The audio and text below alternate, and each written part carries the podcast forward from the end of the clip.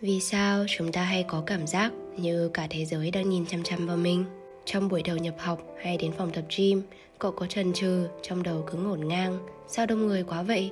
Rồi lo lắng nghĩ rằng khi cậu bước vào, tất cả ánh mắt của mọi người trong phòng sẽ đổ dồn vào cậu. Họ sẽ phán xét xem cậu ăn mặc ra sao, make up thế nào. Đây được gọi là hiệu ứng ánh đèn sân khấu, spotlight effect một thiên kiến nhận thức khiến chúng ta cho rằng những người khác có nhiều khả năng để ý quan tâm đến ngoại hình và hành động của chúng ta hơn thực tế nhưng sự thật liệu có phải như vậy trong một lần đi đến đài BBC phỏng vấn, xe của cựu thủ tướng Anh Winston Churchill bị hư và ông phải bắt taxi giữa đường. Tuy nhiên, người tài xế liền vội vã từ chối. Xin lỗi, nơi đó quá xa nhà tôi. Khi đưa ông đến đó, tôi sẽ bỏ lỡ buổi phát sóng trực tiếp bài phát biểu của Thủ tướng Churchill. Ông ấy là thần tượng của tôi. Cựu Thủ tướng cảm thấy rất xúc động nên đã rút ra 5 bảng Anh để bày tỏ lòng biết ơn. Ngay lập tức người lái xe thay đổi thái độ và quyết định đưa ông đến đài truyền hình. Vị cựu thủ tướng ngạc nhiên và nhắc rằng anh ta còn phải nghe bài phát biểu nữa, nhưng người lái xe không quan tâm. Bây giờ quý ngày đây quan trọng hơn ông ấy, bài phát biểu không thể giúp cho kinh tế gia đình tôi.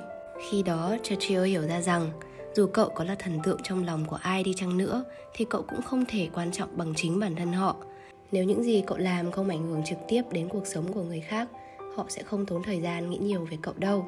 Con người luôn thay đổi, do đó những suy nghĩ, quan điểm của mỗi người cũng sẽ luôn đổi thay.